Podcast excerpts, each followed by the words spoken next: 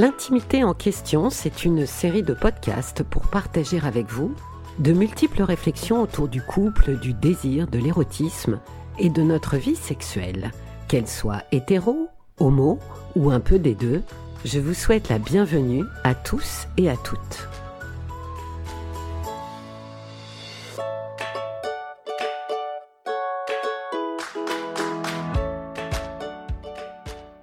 Je suis Cécilia Como, je suis sexologue, thérapeute de couple et psychanalyste.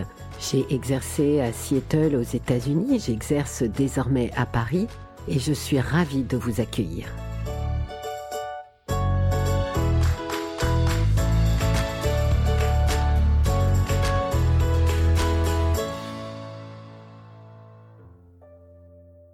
Quand on recouvre la vue, après avoir été aveuglé par le sentiment amoureux, certains comportements chez l'autre nous semblent contrariants, parfois irritants et dans les cas les plus graves, insupportables.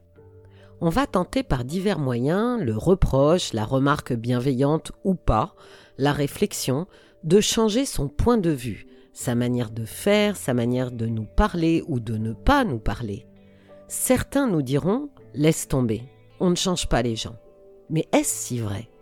Je vous propose donc d'explorer ensemble quelques réflexions autour de cette question.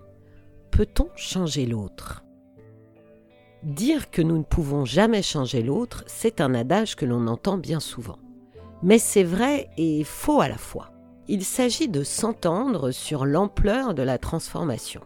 Mais quoi qu'il en soit, nous ne sommes pas démunis, car nous sommes capables de transformer notre environnement et les relations des autres vis-à-vis de nous et cela d'au moins deux façons, l'action ou l'acceptation. Dans notre corps, nous pouvons modifier nos muscles, la couche de graisse sous notre peau, mais jamais notre squelette. C'est un peu la même chose avec les comportements de notre partenaire. Des autres, nous apprenons beaucoup. Ils nous stimulent, nous émulent et nous ouvrent des horizons différents. Et surtout, ils interagissent avec nous. Nos actions sont donc déterminantes dans leur réaction.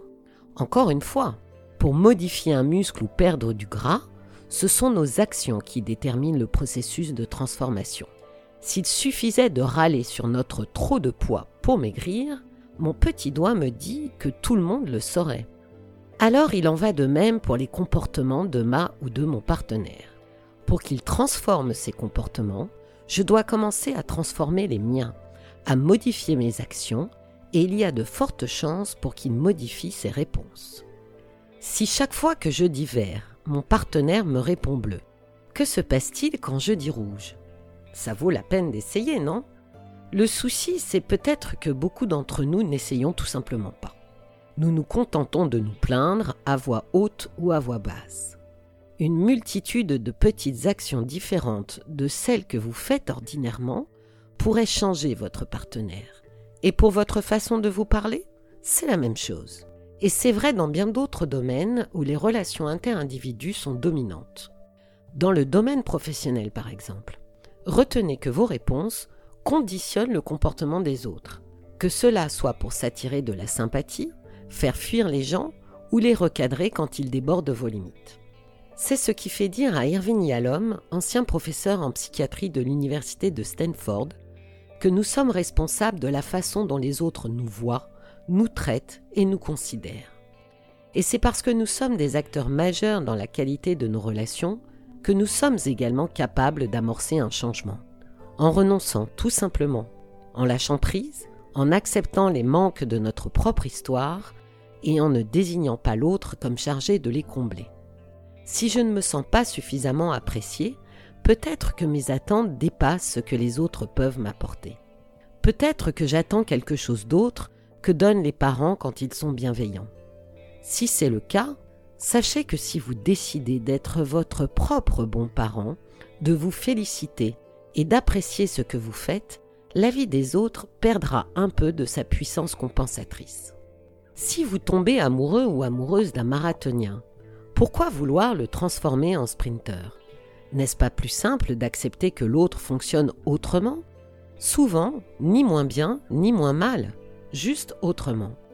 Il y a des comportements qui relèvent de notre ossature Et venir nous dire qu'ils ne conviennent pas, c'est nous dire que nous ne convenons pas.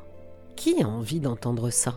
Qui est prêt à perdre son individualité sous le coup d'une remarque? Mesurez l'impact et les conséquences qu'a ce comportement sur vous. S'ils sont mineurs, demandez-vous pourquoi vous vous impliquez tellement alors que vous êtes si peu concerné. Être deux, c'est accepter que l'autre ne soit pas moi, et c'est bien ce qui rend les choses compliquées. Être deux nous oblige à nous contorsionner. Mon avis et celui de l'autre doivent coexister sans se dénigrer. Ils doivent apprendre à s'accepter mutuellement. Et comme je le dis souvent, toutes les batailles ne valent pas la peine d'être menées. Alors choisissez soigneusement vos priorités. Vous l'aurez compris, finalement bien souvent, le levier dans le changement de l'autre, c'est nous.